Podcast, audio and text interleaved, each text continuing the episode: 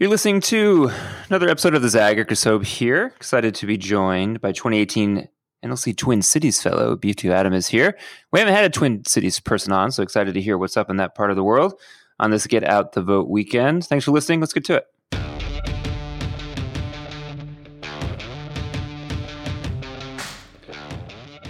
All right, Bitu, give me the scoop. What's the what's the hot topics on Get Out the Vote weekend in the Twin Cities and the state at large?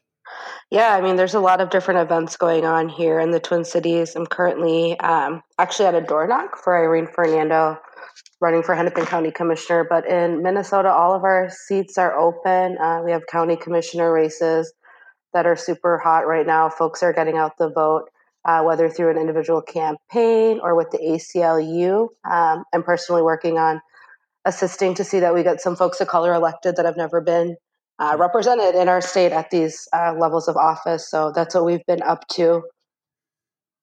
And then, do you feel like in the f- fellows class again, you're 2018, so you started in January of this year and wrapped in June. What were the uh, top of mind topics for folks when it came to politics? Was it was it healthcare? Was it immigration? What kind of things were most frequently discussed?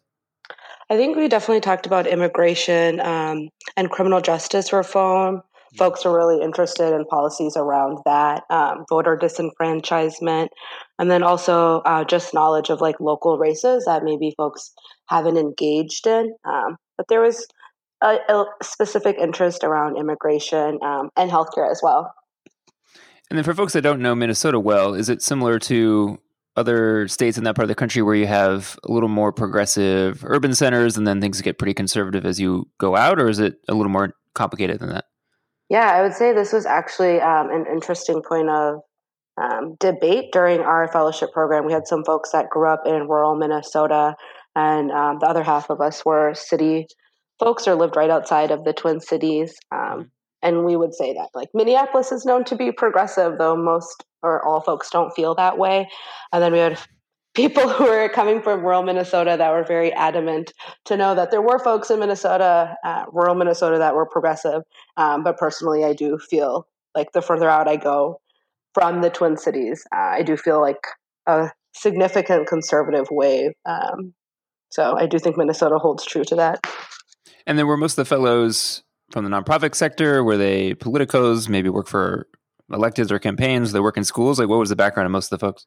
Yeah, some of the folks were working at the legislature as aides. Uh, we had some nonprofit executive directors and directors of different programming. Uh, there's also some folks in uh, corporate, whether they were working in banking or 3M. 3M. Um, I myself work in city government in the attorney's office, but we, we came from all walks of life and all backgrounds. Yeah, so give me the scoop on, on working in the, the role that you're in. What kind of fills up most of your days, and how did you end up there? Yeah, so um, I work for a city attorney's office as the crime victim liaison. And so, what that means is I'm working with any individual who's experienced victimization, whether it was um, a theft, so maybe somebody stole their cell phone, um, or that they were involved in a domestic assault. And so, I work with the person from the beginning of the case when it's sent from our police officers over to our office throughout the duration. Um, and if we are going to jury trial, I walk folks through that process as well. But I got started back in 2011. I was volunteering in New Orleans um, at an organization called Metro Center for Women, and they were working with folks who had experienced human trafficking. Uh, and they were the only shelter in the area that um, really had beds for folks who were experiencing sex trafficking, and it would seem to be a newer topic. Um, we had the Super Bowl here in Minnesota last year, and it seemed like everybody was talking about uh, human trafficking and that it was coming to our city. Um, and the reality for those of us who work in the field and work with folks who are experiencing this level of victimization is that unfortunately it's always been here and is just hidden. Or folks, you know, we're like, it's not in my backyard, this isn't happening here. Um, and it's really going on every day. And so I got involved back then and I've done some work in nonprofit and now I've gone over to the city. And is a role like the one you're in, is that common for cities to have? I feel like that's a, a great asset to have that you're in a role like that where you can work with people from yeah. the beginning of the process to the end. Is that normal right. for cities or is that pretty unique? No, I would say larger cities uh, do have it. So like Minneapolis and St. Paul do. I work um, in Bloomington, which is just outside, but still in the Twin Cities. We actually, the position is new. It came last year due to grant funding. So the federal government and the state um, had funds for victim services to create this position and bring it on. But not all cities have this uh, position. And so I do think it's great to have somebody in house on the prosecutorial side the way that other um, jurisdictions or cities make sure that folks are getting access to advocates uh, or staff is through nonprofit agencies. So if they don't have someone like me in their office, they're likely matched up with their local nonprofit that's serving survivors. And then because you're working with someone uh, all the way through the process from the, the, the time of the trauma to the end, you're seeing geez, all parts of the system. You're seeing the, the, the police only part. You're seeing the judicial part. What uh, mm-hmm. facets of the system would you want to see evolve and change the most, since you really get to see the whole yeah. spectrum here? Um, I mean, I have to give everyone credit. I think there's been a positive shift of folks being willing to listen to survivors, but I do think that we need to have survivors and advocates at every table.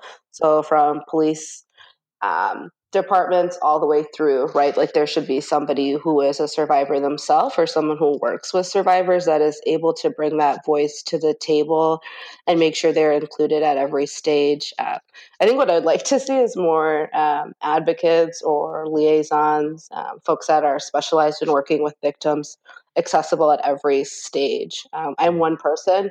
I work closely with our advocacy agency to make sure that services I can't provide, they are getting access to, but there is uh, a great need. And so I just like to see folks more aware that there is a need to continue to have uh, this sort of professions available. And then you mentioned the grant funding piece. Does that mean there's certain metrics or measurements that the folks behind the grant are looking for? Are they looking for satisfaction through like right. survey numbers of people who participate? Are they looking for a difference in um, yeah, I'm kind of curious. What, right, what kind of yeah, things are they absolutely. trying to study? Um, so because we're new to it, they are actually looking for everything. So we're recording folks' demographics, age, uh, gender identity, race, uh, the type of victimization that they've experienced. And so if it was a DWI car accident, right?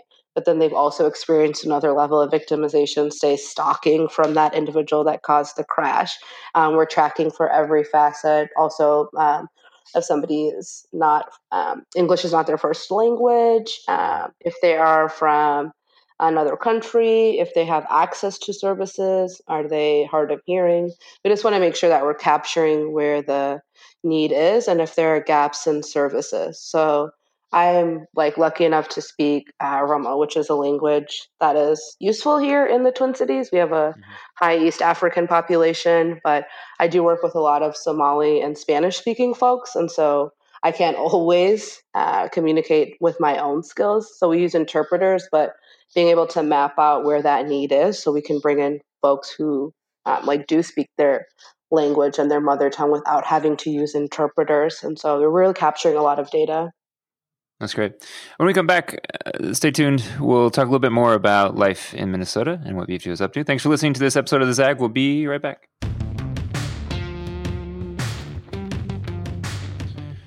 Yeah, so uh, I was curious how you ended up in the Twin Cities area.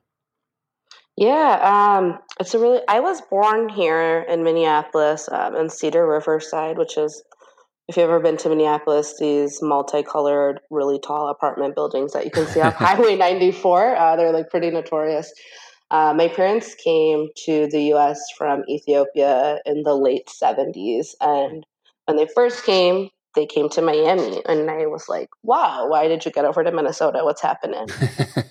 um, it's very interesting. But they came over to Minnesota for schooling, and me and all of my siblings grew up here. And so we're still here. And then, uh, like, like you mentioned before, there's a large community of East African uh, mm-hmm. folks there. How did that impact your experience once you got there, and how do you feel like that's impacted the state in general?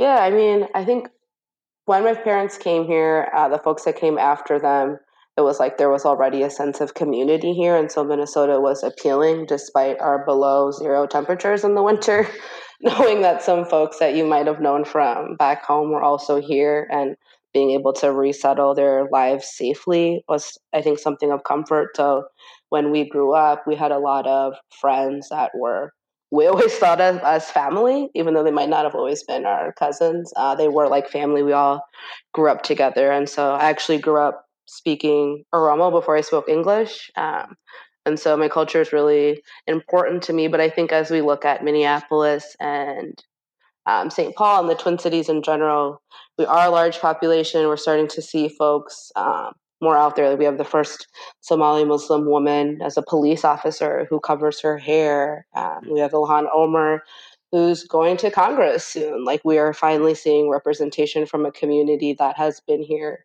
uh, for quite some time, right? And we're contributing meaningfully to society. So it's exciting to see us being recognized for that. And what do you feel like people misunderstand on, about that part of the country? You know, think of us here in our 85 degrees sunny LA weather and our progressive blue state. Uh, what kind of things do you feel like we're misinterpreting or not understanding fully about life in the Midwest? Um, I think folks, I mean, my interpretation is that some folks think like it's a flyover state.